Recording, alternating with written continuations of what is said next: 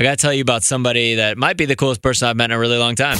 Chicago's most fun afternoons with Scotty K. Jay, I met a famous TikToker this weekend in New York City in a really, really random place. He was not only a famous TikToker, he was also the doorman at my hotel. It was amazing. His name is Lenny, and he goes by Lenny the Doorman NYC. But he, is so funny. And so he does like TikToks while he's being the doorman at the Omni Hotel on 52nd Street. So he not only does dances in the street, he dances with guests. He's been on TV, he's been on like Kelly Clarkson and things like that.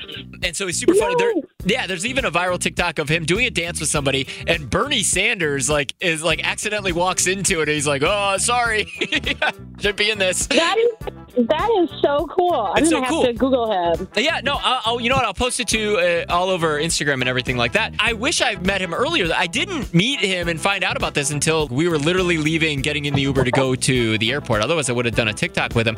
But my brother was talking to him. And he said something about his publicist, and my brother's like, "Oh, are you uh, are you an actor? Because it's New York, right?" And he's like, "Oh no, I'm a TikToker." And we're like, "Oh yeah, of course. I forgot it's 2024." Now he wants to get on Jimmy Fallon. I was like, "I we should get him on. We should tag Jimmy Fallon in as much as we can in his videos." Oh my gosh, that is crazy. All right, so his video now I posted it right on our Instagram. All right, you can go to Scotty K on air, Scotty with a Y, the letter K on air, and then you can follow Lenny and just tag Jimmy Fallon in the comments, like as many times as you can. Okay, I will definitely. Oh my gosh, definitely. Scotty K on air on Instagram, Scotty with a Y, the letter K on air.